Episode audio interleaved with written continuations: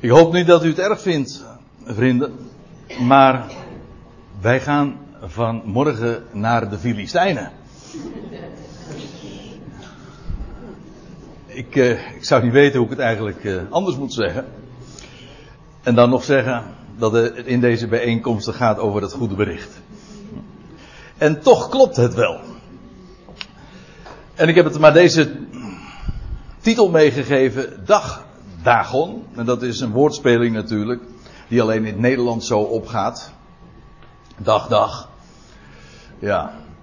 Maar uh, over dat woord Dagon en die naam Dagon is nog wel wat meer te melden. Nou, laat ik eerst eventjes een paar dingen op een rijtje zetten. Dagon, voor degene die niet zo goed heeft opgelet destijds op zondagschool. En misschien hebt u helemaal niet die achtergrond en dan uh, weet u dat niet, dat kan. Maar Dagon, dat was een beroemde, bekende godheid van de Filistijnen. Tenminste, zo kennen we hem in de Bijbel. En die Dagon en zijn tempel, die worden althans in geschiedenissen drie keer vermeld uh, in de schrift. En al die drie de geschiedenissen, tenminste dat is mijn poging, want het is uiteindelijk nog weer een heel verhaal aan het worden dan. Al die drie de geschiedenissen wil ik zo vanmorgen even, in ieder geval uh, kortweg, uh, voor het voetlicht werpen. En als u nou denkt van, ja, dat is uh, de God van de Filistijnen, dat moet toch al heel lang geleden zijn, en dat klopt. we hebben het over geschiedenissen van pakweg ruim 3000 jaar geleden. En dan kun je zeggen van, ja, wij leven nu in 2015. En wat hebben wij daarmee te maken? Dat is een goede vraag. Maar, en je zou bovendien ook kunnen zeggen, dit behoort dan allemaal tot de vaderlandse geschiedenis van het Joodse volk, van het volk van Israël. En wij, wat, wat hebben wij mensen uit de natieën daarmee te maken? Nou, die woorden zijn ook aan ons toevertrouwd en daar komt nog een argument bij. En dat is dat die geschiedenissen in het Oude Testament, en ik heb het nu over Dagon en zijn huis, zijn tempel. Maar al die geschiedenis in de Bijbel, en daar word je voortdurend weer in bevestigd, die spreken van één iemand. Altijd weer. Namelijk degene die centraal staat in heel de schrift. Namelijk Christus. Dat is maar geen bewering die ik zo op voorhand doe. Maar het is ook een bewering die zich heel gemakkelijk laat bewijzen. De Bijbel stelt het. En al die boeken van de Bijbel, al die 70 boeken, dat is een complete bibliotheek. Dat is een geweldig godswonder. In al die, ja ook verhalen, want daar hebben we het over, geschiedenissen. Die blijken te spreken van hem die stierf, maar wat meer is van hem die is opgewekt uit de doden en daarmee de grote overwinning heeft behaald. Ik wil dat zo ook laten zien, want je zou inderdaad kunnen zeggen, de, de Bijbel is feitelijk, iemand zei het ooit eens een keer zo, een, het mag misschien wat kinderachtig geformuleerd zijn, maar het slaat volgens mij wel precies de spijker op de kop. Eigenlijk is het Oude Testament met al die verhalen niets anders dan Gods plaatjesboek. Allemaal illustraties van de grote waarheid die waar het in de Bijbel over gaat, waar het God om gaat. Namelijk te wijzen op zijn zoon. En dat wat hij in en door hem gaat doen en gedaan heeft. Even over die naam, Dagon, dat is namelijk een Hebreeuws woord, dat zal u niet verbazen, maar het is het Hebreeuwse woord voor vis. Dag. Als je modern Hebreeuws spreekt, dan zul je dat uh, kunnen bevestigen. Ik heb ooit een cursus Ivriet gevolgd. En inderdaad, de, in Israël, in het Ivriet, zeggen ze voor een vis een dage. En dat is dit woord, dag, dagon. Eigenlijk is uh, daarmee deze, deze godheid een Filistijnse variant op een figuur die we die eigenlijk ook wat beter bekend is. Dat wil zeggen, Oh, ik zeg hier Grieksenland, maar dat is natuurlijk een fout. Het Griekenland, pardon. Uh, het is een variant op een godheid die, die heel bekend is in, de, in het hele Griekse pantheon, namelijk als Poseidon. En de Romeinen in het Latijns kennen we hem als Neptunus. Namelijk de God van de zee. Zoals u hem hier ook ziet afgebeeld. Weet u wel, met die drietand. En als ik het zo zeg. Dan is het ook niet zo moeilijk om in die Dagon, Neptunus, Poseidon. een type te zien van de God van deze Aion. En daarmee bedoel ik inderdaad de grote tegenstander die de Volkerenzee beheerst. Ik zeg het expres even zo, de Volkerenzee. Hij is de God van de zee, maar in de Bijbel is de zee een beeld van de volkerenwereld. Vandaar ook dus de Volkerenzee. Hij beheerst de Volkerenzee en dat is precies ook de aanduiding van de tegenstander. Satan is het Hebreeuwse woord voor tegenstander. De diabolos. Hij beheerst deze wereld achter de coulissen en hij heet daarom ook met recht de God van deze Aion. En eigenlijk is het dus zo dat Dagon verwijst naar Satan. Daar is hij een type van. Dat is niet zo moeilijk. Uh, kan ik trouwens nog een paar dingen over laten zien ook. Hier ziet u een afbeelding van een, een mozaïek die is gevonden in Ashkelon. En u weet, of u weet het niet, maar dat is een van de vijf beroemde steden van de Filistijnen. U weet, die Filistijnen die hadden destijds, trouwens dat is nog steeds zo. Nou ja, tegenwoordig heten ze niet Filistijnen, maar Palestijnen. Maar even voor de goede orde, als het in het Hebreeuws zegt, kan ik het verschil niet eens maken. Filistijnen is namelijk exact hetzelfde woord als Palestijnen. Wij maken een verschil, maar Filistijnen zijn Palestijnen. Het, gewoon het pure woordgebruik. De Filistijnen hadden zo'n strook daar bij Gaza. Ik zou gewoon zeggen de Gaza-strook, maar u weet, de Gaza-strook, dat is uh, dat wat de, uh, de, het, gebied bij uitstek van de Palestijnen. Het is zo wonder. waarmee ik trouwens niet beweer dat de huidige Palestijnen afstammelingen zijn van de Filistijnen. Maar het zijn wel hun erfgenamen. Ze erven hun naam van destijds. En ze hebben ook het gebied. En ze spelen ook helemaal de rol. De huidige Palestijnen spelen de rol ook van de Filistijnen van destijds. Zodat die hele uh, strijd destijds van duizenden jaren geleden. gewoon in de afgelopen eeuw. weer opnieuw. na duizenden jaren niet gespeeld te hebben. weer volstrekt actueel is geworden. Op een wonderbaarlijke wijze. Gewoon de stukken zijn gewoon, die oude stukken zijn gewoon weer op het schaakbord gezet. Een moderne variant. Maar, maar zelfs nog met dezelfde namen. De Gaza-strook. Nou, een van die stroken, eh, een van die steden in die uh, strook is ook Ashkelon. En daar heeft men dus deze oude mozaïek gevonden. En dit is dus Dagon. Hij wordt, hij wordt afgebeeld als een, ja, zoals wij ook C-meerminnen kennen. Half mens. Dat, alleen dat is dan vrouwelijk. En uh, hoe noem je dat dan als een mannelijke zeemeermin? Zon, zeemeerman? Bij de zeeman, ja. Klinkt wel goedkoop, hè? Zeemeerman. Nou ja, goed. Uh, daar hebben we het nog eens over. Ik heb daar niet uh, van tevoren over nagedacht. Maar in ieder geval half mens, half vis. Met dat vissen ondereind. We zullen dat straks ook nog tegenkomen. Dat dat inderdaad zo is. We kennen het trouwens ook nog uh, uh, deze afbeelding. Dit is een hele oude sculptuur die men gevonden heeft in Mesopotamië. En daar wordt hij nog anders afgebeeld. Ook inderdaad als een mens met een vissen ondereind, maar ook met een vissenbek op zijn hoofd. En die is heel bekend gebleven. En daarmee is het ook heel actueel. Want weet u, hij heeft een vissenbek. Dat is een? Dat is, ja, we kennen hem. Dus, ja, want kijk, ze hebben het natuurlijk altijd over. Uh, nou ja, de laatste uh, jaar is er heel veel discussie geweest over Sinterklaas. Nee, over Zwarte Piet. Hm? En ik heb er helemaal geen problemen mee. Ik, uh, ik leef er al 53 jaar mee dat Piet zwart gemaakt wordt. Ja, goed. En uh, daar heb je mij nooit over gehoord.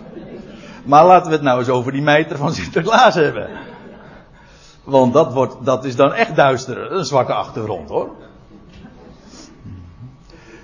Ja, want dit is. Uh, u kunt dit trouwens allemaal op uh, internet terugvinden hoor. Die, die mijter en de achtergronden daarvan. Die, dat heeft een heel religieuze lading. Het is gewoon een, een, de bek van een vis. En dat, dat, dat, dat is dus al duizenden jaren oud. Dagon, hier, Dagon, met die vissenbek op zijn kop. Nou kijk je voortaan altijd anders naar, naar bisschoppen en naar de paus. En dan denk je meteen aan Dagon. Ah, daar hebben we Dagon. Dan weet je ook meteen, nou we gaan die geschiedenissen nog lezen, hoe het, hoe het ermee gaat aflopen. Ja. De bekende mijter. En u. Nou ja, goed. Eh, nee, laat ik dat niet zeggen. Dan wordt het een beetje banaal. Maar goed. Over de mijter. Nee, uh, we gaan verder. Eén, want ik heb, we hebben namelijk nog een heel traject te gaan. Ik neem u mee naar de eerste geschiedenis. En dat is niet helemaal juist, maar ik, ik, ik heb de volgorde even uh, niet chronologisch vanmorgen gepland. Maar ik neem u eerst mee naar 1 Samuel 5. Dat, waarom doe ik dat? Omdat daar het meest uitgebreid ook gesproken wordt over Dagon en die, die tempel, uh, over die tempel. Ik zei al, ik ga drie geschiedenissen wil ik even kort aanstippen en zo vermelden. Wat is die tempel vandaag? Welke rol speelt, speelt hij nou in de Bijbel? En dat is hier, in deze geschiedenis, dat de, dat de, de ark van God buitgemaakt wordt. Uh, bij een eerdere gelegenheid, die gaan we straks nog zien, was het nog in de, dat, die kent u allemaal. Nou, laat ik het eens vragen, hoe, uh, hoe bijbelvast u bent.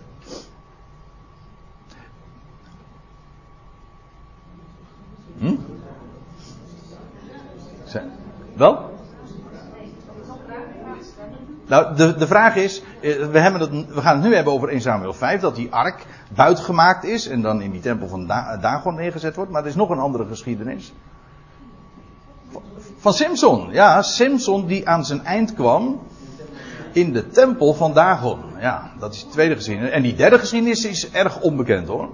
Dat is namelijk Saul, wiens hoofd vastgemaakt wordt in de tempel van Dagon. Nou ja. Uh, ik, uh, het is geloof ik geen overbodige luxe dat we deze dingen eens bespreken. Want ja, ik zeg van. Ik had het net over de zonderschool. Maar een heleboel dingen worden daar niet verteld. Dat kan ook niet, dat begrijp ik ook wel. Afijn. 1 Samuel 5. Die wil ik als eerste eens genoemd hebben. Daar lees je in uh, het eerste vers. De Filistijnen. Die hadden de ark gods buitgemaakt. Ah, en dan praten we echt over een hele fataal gebeuren. Want u moet weten dat de ark het allerheiligste was voor Israël. De ark van God, de ark van het verbond, die stond namelijk in het heilige der heiligen, dat nooit een mens mocht eh, binnentreden. Nou ja, eens per jaar de hoge priester op Yom Kippur. Maar daar stond dat, die kist. Want dat was het namelijk. Het was een houten kist. De eerste keer trouwens dat dat woord ark uh, vermeld wordt in de Bijbel, dat is in de geschiedenis van Jozef. Dan gaat het over de doodskist van Jozef. Dat, dat, is hetzelfde, dat is hetzelfde woord als wat, uh, wat dan elders vertaald wordt met ark. Maar het is gewoon een kist. Een doodskist. Denk daar even over na. Het is een houten kist. Komt voort uit de aarde. Heeft ook met vergankelijkheid te maken. Maar het is een houten kist. Zo zag je hem niet. Want het was namelijk overtrokken met louter goud. Lees je. Dat wil zeggen. Het was een weliswaar een houten kist. Maar het was overtrokken met goud. En goud, u weet het, is een uitbeelding van onvergankelijkheid. Het is een edelmetaal, verbindt zich niet met zuurstof en het vergaat niet, het roest niet. Zoals ijzer en de meeste metalen. Het is een edelmetaal. Het is een beeld van onvergankelijkheid. Het is ook een beeld van de heerlijkheid van God. Goud spreekt van God. Nederlands is het heel makkelijk te onthouden. En ja, dan zou je het over, dat is een hele bijbelstudie apart. Nou ja, een hele serie uh, onderwerp, um, studieavonden zou je daaraan kunnen wijden hoor. Over die, die ark. En al die attributen. Over die, bijvoorbeeld, die gerubs die daarop geplaatst waren. Het verzoendeksel waar het bloed op gesprenkeld werd. Het bedek, van de bedekking. Eens per jaar dus door de hoge priester waar ik het zojuist over had. Dan had je de, de, goud, de, de gouden kruik met het manna daarin. De stenen tafelen, waar het handgeschreven, door God ge, uh, met de hand geschreven, uh, tien woorden op stonden geschreven in het binnenste van de ark. En dan had je ook nog de staf van Aaron die gebloeid had. Nou laat ik u dit zeggen. Ik ga het niet uh, toelichten, want dat zou echt te ver van het onderwerp afvoeren. Maar die ark, in al zijn onderdelen, of je het nou hebt over de verzoendeksel, of over die gouden kruik, of over, de, over die staf, of over de woorden die in het binnenste waren, of over het feit dat daar het bloed gesprenkeld werd, waar de verzoening plaatsvond. Die ark spreekt in al zijn onderdelen van kan niet missen, de gestorven en de opgewekte Christus. Dat als je, hou dat vast. Dat is zo onmiskenbaar. Maar het is een geweldige verwijzing. Die ark spreekt van hem. Die stierf, maar wat meer is, die opgewekt werd uit de doden. Nou, dat is een, het is een, die ark is slechts een type. Ik zeg slechts, maar ik bedoel, het spreekt van de in het echt eh, van waar, het werkelijk om gaat, namelijk over hem. Hou dat even in gedachten. Ze hadden die ark gods buiten gemaakt, want we hebben het nu dus over geschiedenissen. Maar ik ga nu dus, wat ik vanmorgen doe, is, ik vermeld en ik bespreek de geschiedenis, maar ik hou het tegen het licht en zodat je ook meteen ziet wat erachter zit. De achtergrond, waar, waar het werkelijk van spreekt. Zodat zo'n geschiedenis heel transparant wordt. Zodat je eigenlijk ook in elke zin en elke vermelding gewoon een, een doorkijkje krijgt en je krijgt zicht op hem. Ja, dat, is, dat, dat maakt de schrift ook inderdaad levend. Al die dode lettertjes blijken geen, maar geen lettertjes te zijn. Het is gewoon, het spreekt van een levend iemand. Nou goed, uh, ze hadden de ark gods buit gemaakt en haar van Eben Ezer. U dacht van dat is die gemeente zeker in uh, Rotterdam. Nee, uh, die was er toen nog niet. Dat is um, een plaats waar de ark namelijk gelokaliseerd was, waar geplaatst was. Ze hadden hem dus buit gemaakt en van Eben Ezer naar Asdod gebracht. Dat was ook een van die vijf steden in het Filistijnse land. En toen namen de Filistijnen de ark gods, brachten haar in de tempel. Ik zie dat mijn horloge is stil gaan staan. En ik, ik vrees dat, dat het dan heel erg lang gaat worden. Het is nog half elf en dat is het over een uur nog steeds. Dus ik, uh, ik heb vandaag de tijd. Ah, goedemorgen Esther. Welkom. Ah, dankjewel. ja, dat is. Kijk, die hou ik. Een gouden horloge. Ah, toe maar. Goed, dankjewel. Uh, zij brachten haar in de tempel van Dagon en zetten haar neer naast Dagon, hun god. En daarmee als een aanvulling op hun pantheon, want ze hadden heel veel goden, hoe meer hoe beter. Wij denken in, als je bijbels denkt, weet je, er is er maar één, maar zij hadden er al vele. Afijn, ze zetten haar neer naast Dagon. Dat gaat niet goed. Dat kan je op voorhand eigenlijk al weten. Dat verdraagt de, de God van Israël niet. Om naast Dagon geplaatst te worden. Toen de Asdodieten, want zo heten zulke mensen die in Asdod wonen. De Asdodieten de volgende morgen, dat is dus de tweede dag, we gaan tellen. Uh, vroeg opstonden, zie, Dagon was op zijn gezicht ter aarde gevallen. Dat is een mooie geschiedenis hoor. Zo voor de ark des Heren. Ja, in aanbidding dus. Ze hadden hem ernaast geplaatst, maar wat, hij, uh, wat Dagon deed, dat bleek de volgende morgen. Hij lag daar. Op zijn aangezicht als een daad van aanbidding voor de God van Israël en dat zijn embleem, namelijk die ark. En ze namen Dagon, in plaats van dat ze nou hun les hadden geleerd, uh, denken ze van, oh, daar is iets fout gegaan, dus we moeten hem gewoon weer even op zijn sokkel zetten. Nee, ze namen Dagon en zetten hem weer op zijn plaats. Maar toen zij de volgende morgen, en nou gaat het gebeuren, dat kun je eigenlijk, als je goed telt, dan weet je dit op voorhand. Als je de Bijbel kent, dan weet je van, nou, moet het gaan gebeuren. Uh, de derde dag namelijk. In de Bijbel wordt hier niet geteld, maar wij worden verondersteld wel te tellen. Ik bedoel, gewoon aan, met aandacht te lezen. Waar gaat het over? En toen zij de volgende morgen vroeg opstonden, wederom dus. Zie, Dagon was op zijn aangezicht te, ter aarde gevallen voor de ark des Heer. Denk, nou, een herhaling. Ja, wacht even. Maar nu was het echt definitief. Want wat geblijkt, want er staat namelijk, maar het hoofd van Dagon en zijn beide handen lagen afgehouden op de drempel. En daarmee was Dagon niet alleen maar gevallen, maar hij was en onthoofd. En daar zijn ze in die streek ook erg goed in trouwens, hè? dat weet u. En onthand. En daarmee, eh, hier was, dit was de complete ontluistering van Dagon. Ze hebben toen nog niet hun les getrokken, want als u daar zou denken van nou op deze derde dag is de overwinning feitelijk behaald, dat blijkt ook wel, want ze halen dan vervolgens die, uh, die ark uit die tempel. Ze hebben hem weer gerestaureerd, dat weten we.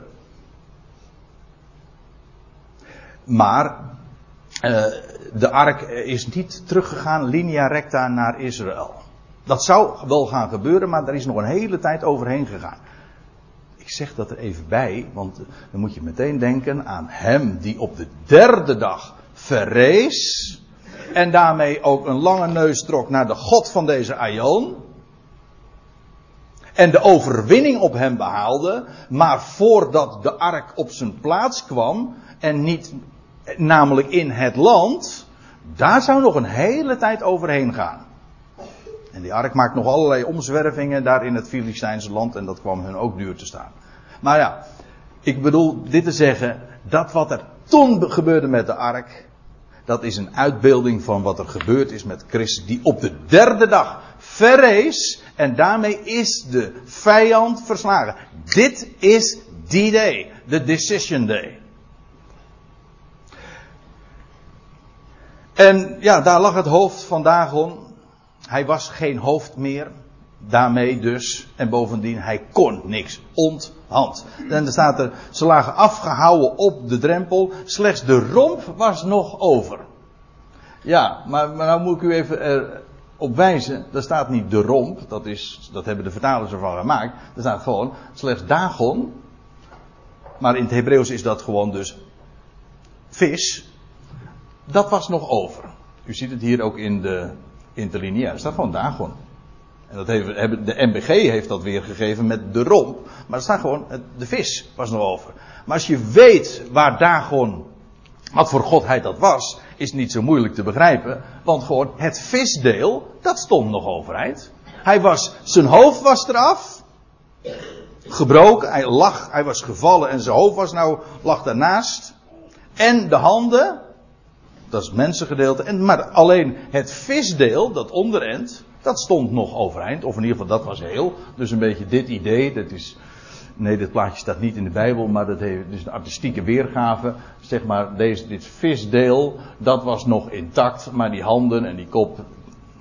Want wij praten ook natuurlijk niet uh, met eerbied daarover. Ik weet wel, vandaag moet je altijd met groot respect uh, spreken over andere religies. Hm? Want het is al heel gauw beledigend. Maar dan had deze geschiedenis ook niet in de Bijbel gestaan hoor. Dus zeer beledigend. Nou ja, ik. Uh...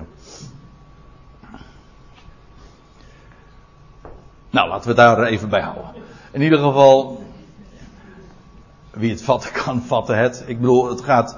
Uh, de God van Israël. En hij. Uh, hij wil maar niet een gerespecteerde plaats naast Dagon hebben. Nee, dat, is, dat zijn geen verhoudingen.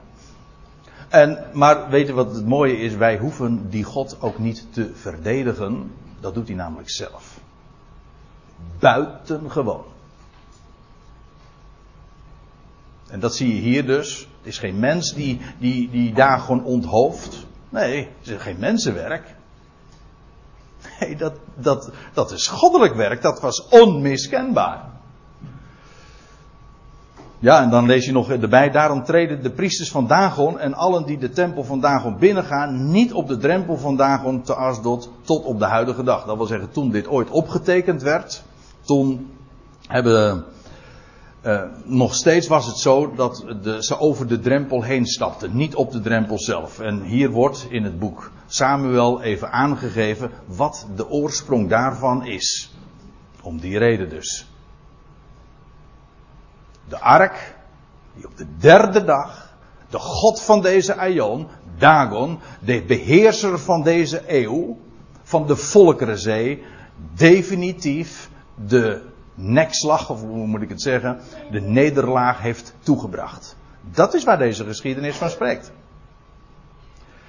Nou gaan we even terug in de geschiedenis, want ik heb nu eerst deze geschiedenis vermeld. Dit is dus, u moet uh, rekenen, dit was in de dagen uh, ja, van de richteren. De,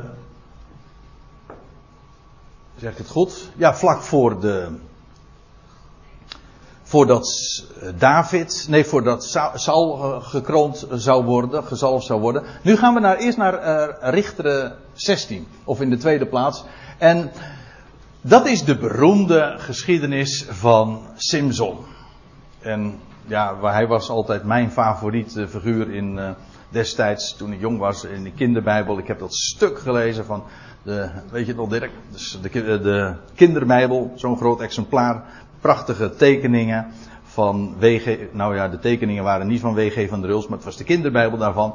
En die geschiedenissen van Simson eh, over de aankondiging van zijn geboorte, over, de, over wat er gebeurde toen met die leeuw die hij versloeg, waar, dat, waar die honing later in gevonden werd, dat raadsel dat hij opgaf, dat hij gevangen genomen werd in, die in, de, in, de, in Gaza, en dat hij die, die deuren, die poortdeuren op zijn nek neemt en heel, een heel eind verder wegbrengt op de berg. Ah, het zijn schitterende verhalen. En dat hij dat ezelstuig, duizend man met een ezelskaak uh, verslaat.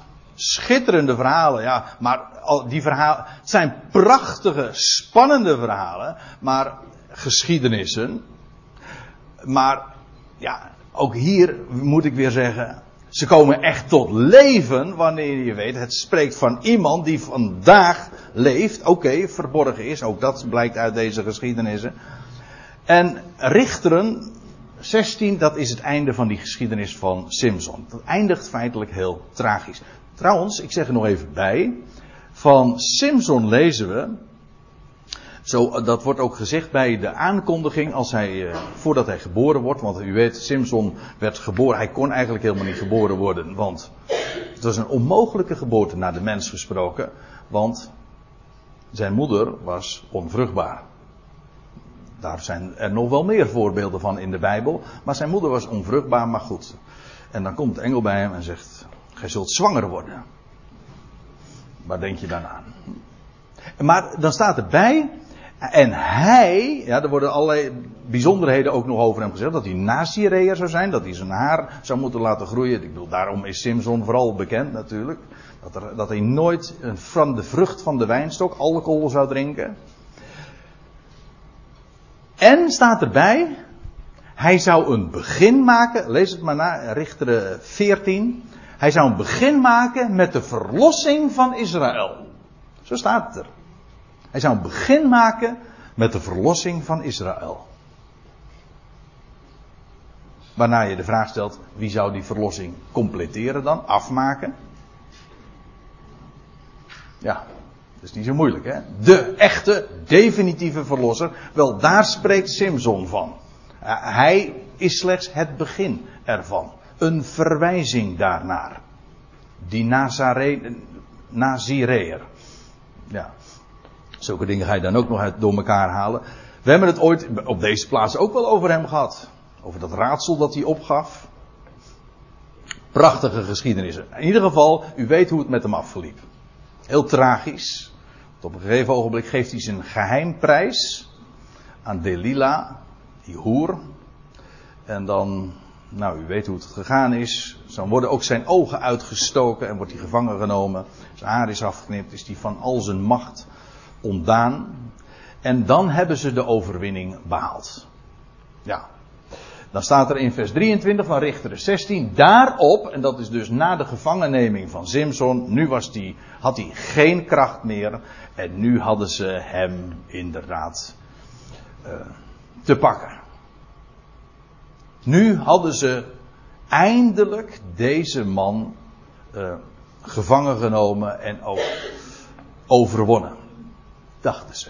Want, staat daarop kwamen de stadvorsten van de Filistijnen bijeen om een groot offerfeest te vieren voor hun god, Dagon, Dagon, en om vrolijk te zijn. En dat werden ze, want er staat uh, het vervolg met, ze zeiden onze god, Dagon, gaf Simson, onze vijand, in onze macht. U weet het, de richter van Israël. Degene die een begin zou maken met de verlossing van Israël. Van Israël, wel, hun God die heeft gewonnen. Dat is wat ze dachten. En toen het volk hem zag, loofden zij hun God, terwijl zij riepen, onze God gaf onze vijand in onze macht, de verwoester van ons land, die velen van ons gedood heeft. En toen zij in een vrolijke stemming gekomen waren, uh, zeiden zij, want het was een enorm massaal gebeuren, dat zullen we straks trouwens ook lezen, nog duizenden mensen waren op de been gekomen om dit geweldige grote feest te vieren. En ze zeiden, roept, roep Simpson er nou bij om ons te vermaken. Dat was gewoon pure amusement. Hier staat in vermaken, om, om, om plezier met hem te hebben. Hier staat eigenlijk een woord uh, dat wij nog kennen in een naam, namelijk Isaac, Yitzchak. Lachen betekent dat. Om, om, om, om hem uit te. Hier gaat het natuurlijk om uitlachen. Maar om hem te lachen. Yitzchak betekent lachen. Isaac. Nou, dat woord wat, wordt hier gebruikt. Roep Simpson erbij om ons te vermaken. Nou, dat gaat een groot feest worden. Ze, waren al plezier, ze hadden al heel veel plezier. En nou komt Simpson er ook bij. En ze lieten Simpson uit de gevangenis halen. En hij vermaakte hen. Hij vermaakte hen voor hun aangezicht. Ze lieten hem waarschijnlijk ook allerlei dingen doen, waardoor hij nog bespottelijker leek. Dus de vernedering was hier compleet. Geen ogen had hij om te zien. Hij was gevangen gezet. En nu ook dit. Want hij had eerst nog, daarvoor had hij uh, in de molen gedraaid, staat er. Was hij werkzaam geweest. De vernedering was hier echt compleet. Tot het uiterste vernederd. Laat ik het zo eens zeggen. De verlosser van Israël, zijn vernedering is hier compleet. Nou ja, en men gaf hem een plaats tussen de zuilen.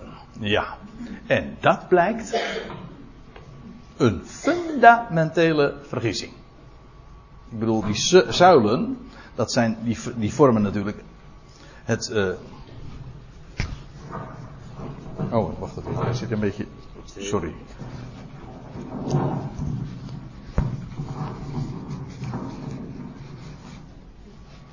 Beter. wat een gerommel zeg. Uh, want die zuilen zijn natuurlijk het fundament van, van dat enorme bouwwerk. Want er zaten uh, nog heel veel mensen daar op, op dat dak ook. En nu wordt hij daar neergezet. En dan lees je, toen zei de Simpson tot de jongen die hem bij de hand hield, want ja, hij kon helemaal niks, hij zag helemaal niks.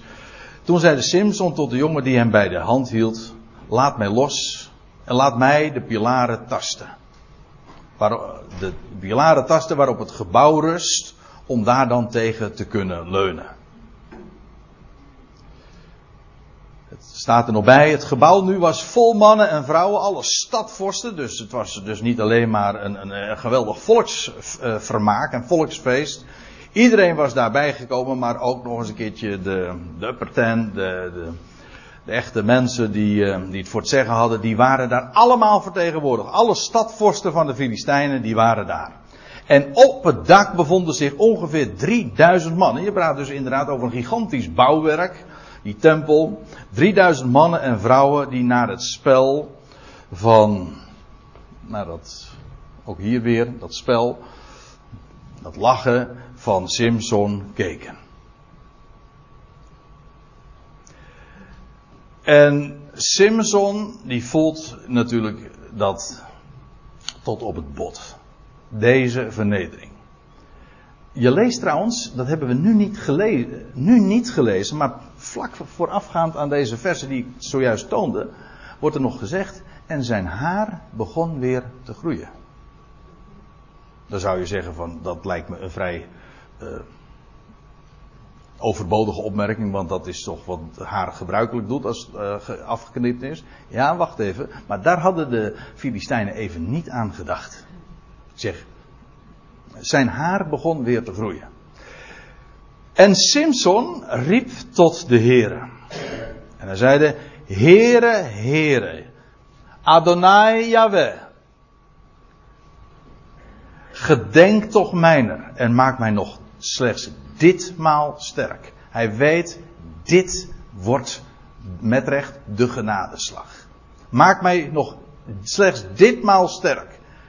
Moet je even een voorstelling vormen van wat hier aan de hand is.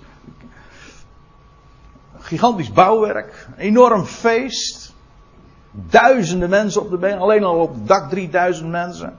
En daar staat zo'n man, moet een boom van de vent geweest zijn, blind, wordt daar uitgelachen, uitgejouwd, bespot, belachelijk gemaakt. En hij staat daar, hij leunt daar tegen die, die grote pilaren.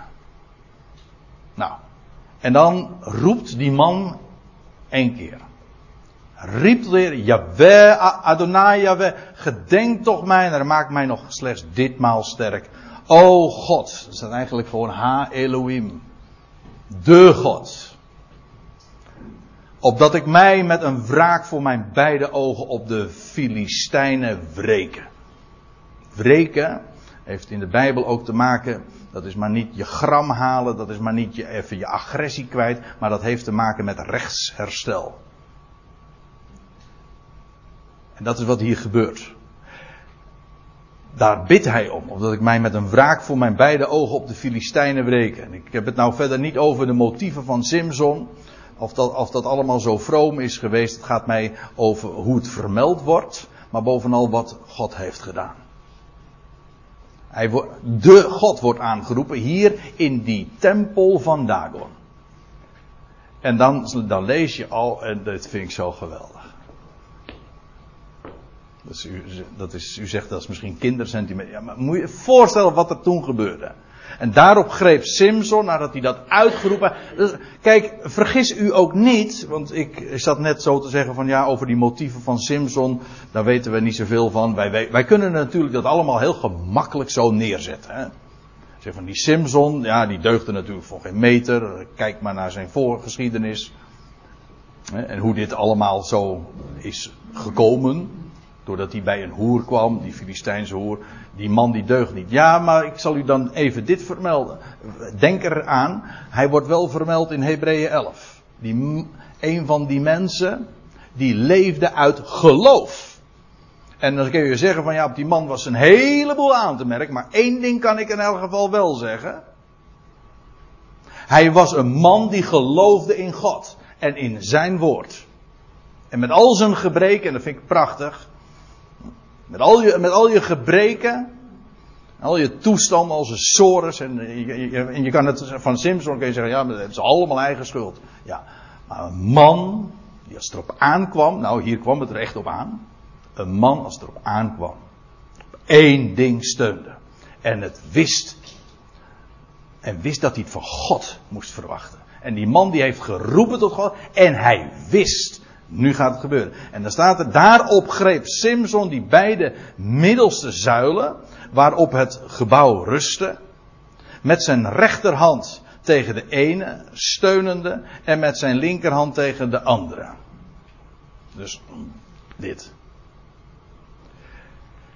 En Simson zei, dat moet hij geroepen hebben, dat kan haast niet anders. Dat ik, of dat mijn ziel met de Filistijnen sterven. Dat ik met de Filistijnen sterven.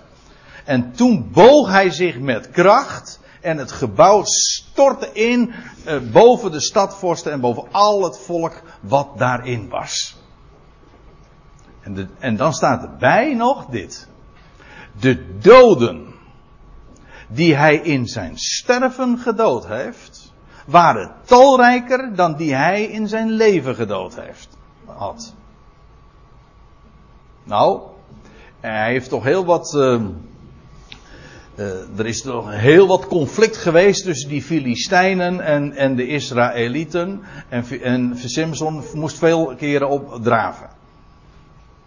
Maar geen overwinning was zo groot dan toen hij stierf. Door, nou laat ik het dan meteen maar even zo zeggen. En dan, en dan krijg je ook meteen de opening, dan zie je meteen ook het venster gewoon naar het Nieuwe Testament. Dat lijkt me onmiskenbaar. Door zijn dood behaalde deze verlosser van Israël, want zo heet hij, de verlosser van Israël, behaalde door zijn dood de grootste overwinning. En daarmee is deze Simpson ook hier een type van de verlosser, van hem die de verlossing van Israël zou voltooien en afmaken. En daar spreekt zo'n geschiedenis van. Dit was daarmee ook de tempel van Dagon die vernietigd en verwoest werd. Dag, Dagon. Vandaar ook dus die titel. Dus de tweede keer. Of, nou ja, als het chronologisch stelt, is dit de eerste keer dat dit dan vermeld wordt. Maar hier, de God van Israël, die in zijn verlosser zich manifesteert. En daarmee ook de overwinning proclameert op de God van deze wereld, van de Volkerenzee, op Dagon.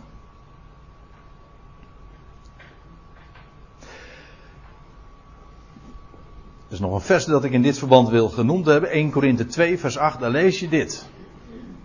Daar staat. En geen van de beheersers van deze aion.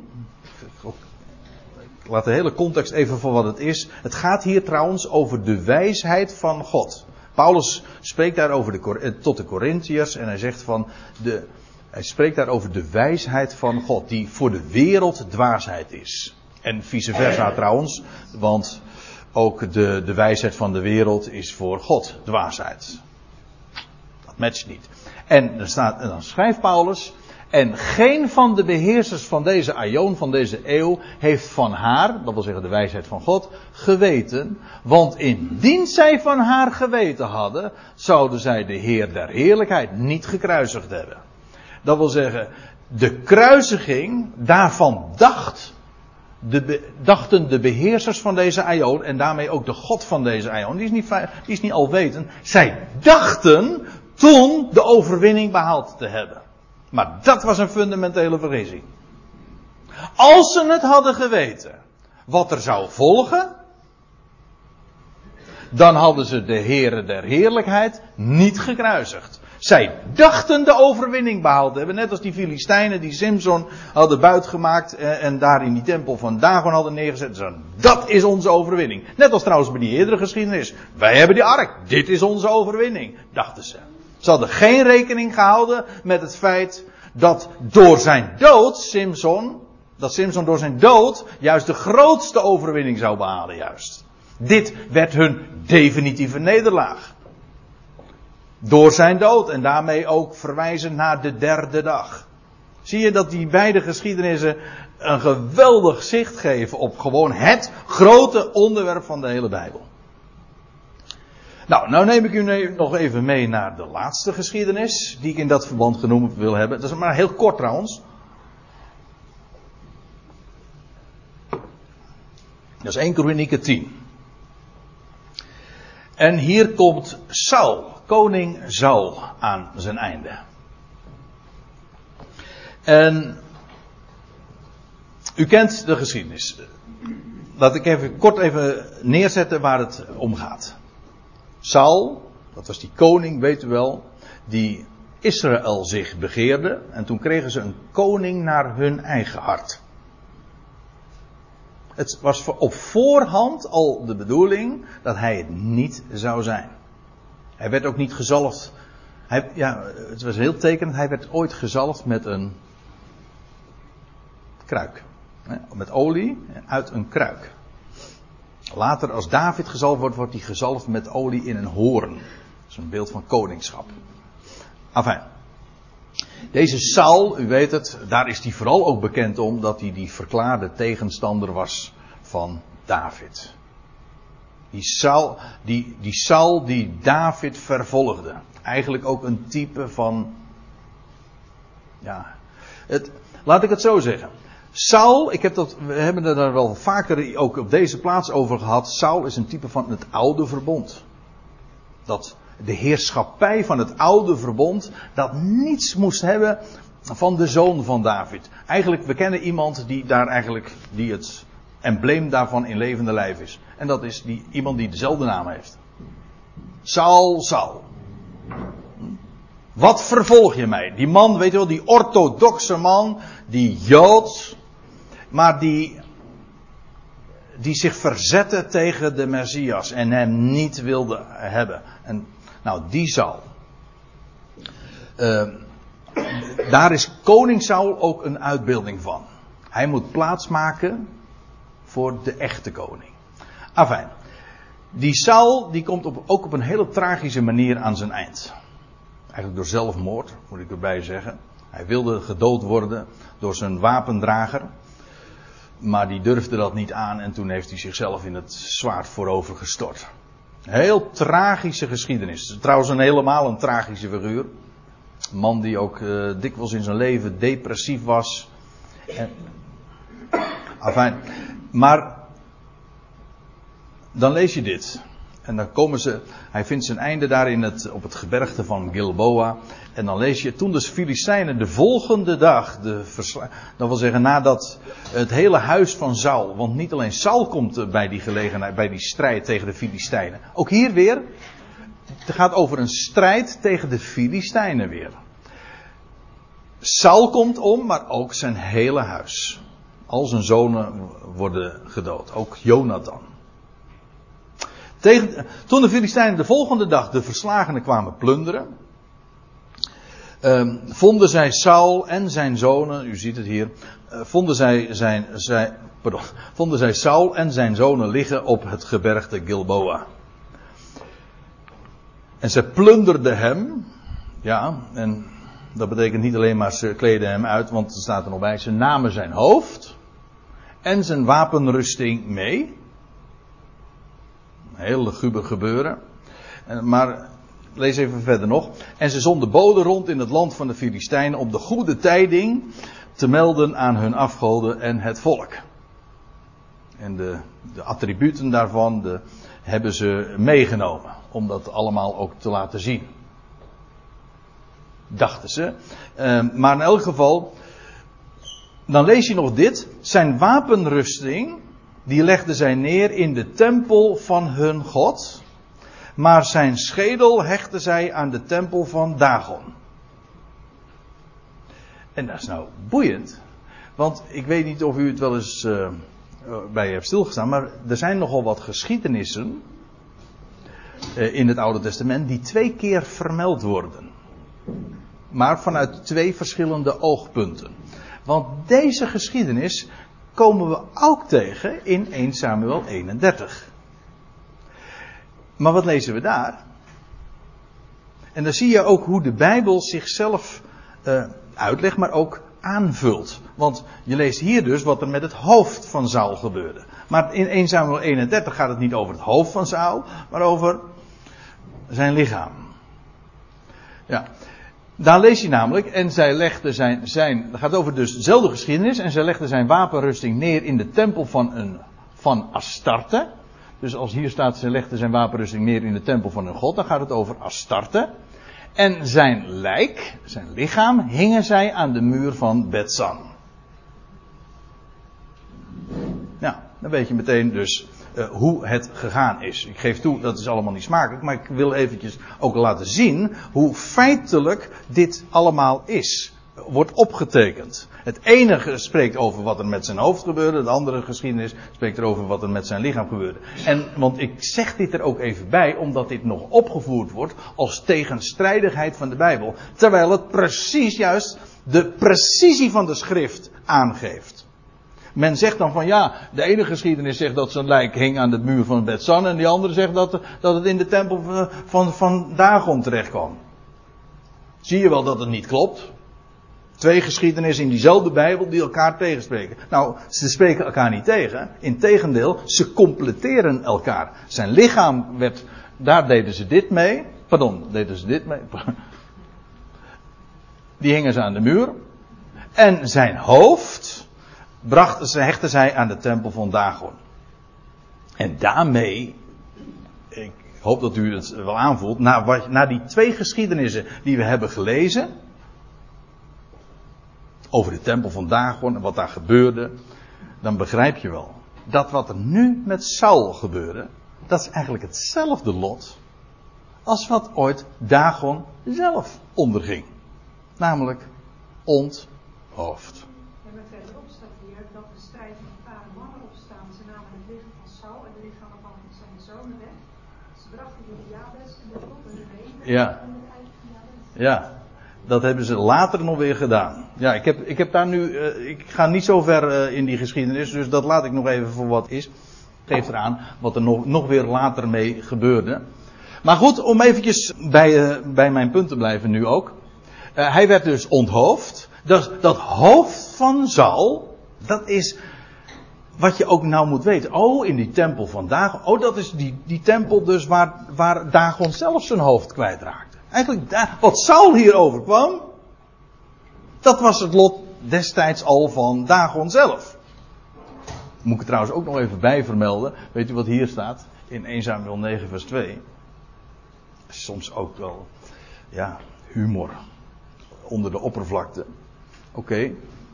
Soms wat macabere humor. Uh, maar daar lees je dat als Saul, dat is de introductie van Saul, als die geroepen wordt, dan lees je dat die man, die viel op door zijn postuur, hij, want hij stak een hoofd boven uh, het hele volk uit. Staat er. Zo wordt hij uh, dan genoemd. Hij stak een hoofd erboven uit. Ja, nou. En hij eindigt een kopje kleiner. Ja. Maar dit is Saul. Saul, u weet wel, dat is hij die tegenstander van David. Want nu, als u even verder leest in ditzelfde 1 Kronieken 10, dan lees je dat het David is die vervolgens koning wordt. Saul moet plaatsmaken voor David. Oftewel, het oude verbond moet plaatsmaken voor het nieuwe verbond. Oftewel, de heerschappij van deze wereld. En daar waar de wereld haar keuze, haar hart opgezet heeft, dat komt ten einde. En moet plaatsmaken voor de enige echte ware dynastie, namelijk de troon van David. En vandaar dat je zou kunnen zeggen, en die spreuk is bekend eigenlijk vanwege heel andere geschiedenissen, maar de koning is dood. Ja, leven de koning, maar dan met een hoofdletter de echte koning, want die, eh, die wordt vervolgens hier geïntroduceerd. Zodat, en nou ga ik, eh, kom ik aan mijn samenvatting toe. Want ik kan me voorstellen, als je nou al deze geschiedenissen gehoord hebt en al deze eh, diverse feitjes zo eh, op een zo uh, overwogen hebt, je, waar ging het nou eigenlijk om? Nou, het ging dus over het einde van Dagon. Drie geschiedenissen die spreken op de een of andere wijze van de God van deze Aion. Die het in deze wereld voor het zeggen heeft. En de beslissende nederlaag die aan hem werd toegebracht op die derde dag. Als je dat onthoudt, dan heb je al heel veel begrepen. Want dat is namelijk precies waar het in de hele Bijbel over gaat. En waarom is dat zo belangrijk? Nou, ik dat, dat zal ik heel kort zeggen. Want dus want dit mag u niet ontgaan. Waarom is het zo belangrijk om te weten wat er op die derde dag gebeurde? Wel, toen werd de overwinning op de dood behaald. En wat betekent dat? De dood zal worden teniet gedaan. Dat is een goed bericht, een blijde tijding voor iedereen. Daar hoef je niks aan te doen, daar kun je, niks, daar kun je ook niks aan doen, daar kun je ook niks aan afdoen. Dat is een feit, mensen. Eh, een feit dat hij is opgestaan en de dood wordt teniet gedaan. Of je het nou gelooft of niet, dat is de blijde tijding. Alle mensen zullen dat leven, ieder in zijn eigen rangorde, ontvangen. En wij mogen dat geloven. Dat is de blijde tijding. De God van Israël, hij triomfeert. En al die geschiedenissen, hoe oud en antiek en hoe merkwaardig ze soms ook mogen zijn, ze wijzen altijd daar naartoe. En juist door de dood van Israëls verlosser, dat was is die tweede geschiedenis waar we het over hadden, juist door de dood van Israëls verlosser, Simpson, vond de grootste overwinning plaats. Ja, in dit geval ook op Dagon en al zijn consorten, zeg maar. En dan tenslotte nog Saul als type van de beheersers van deze Aion. Die gaat, ja, mooie beeldspraak, naar de Filistijnen. God zij dank, om plaats te maken voor het enige echte hoofd. Namelijk de dynastie die blijft. De troon van David. We gaan daar straks trouwens ook over zingen. De troon van David. Want in deze wereld gaat God orde op zaken stellen. En de koninkrijken, staat in openbaring 11 zo prachtig. De koninkrijken van deze wereld, die gaan plaatsmaken voor het koninkrijk van hem. En namelijk, en ook op de enige juiste locatie, daar in het Midden-Oosten, in Jeruzalem, daar zal zijn troon gaan staan. En daar zal de, echte David, de zoon van David, heersen. En, en, aan Saul, ja, ach, zijn lot is hetzelfde als dat van Dagon en zodat je inderdaad kunt uh, zeggen, ik hoop dat u die conclusie ook volledig met mij deelt.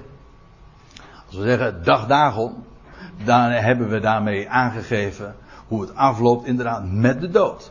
Met de God van deze Aion. Met de leugen, et cetera. En hoe de enige echte, de ark van het verbond, de echte ark, ik bedoel Christus, de opgewekte Christus, hoe hij de grote triomf aanvoert.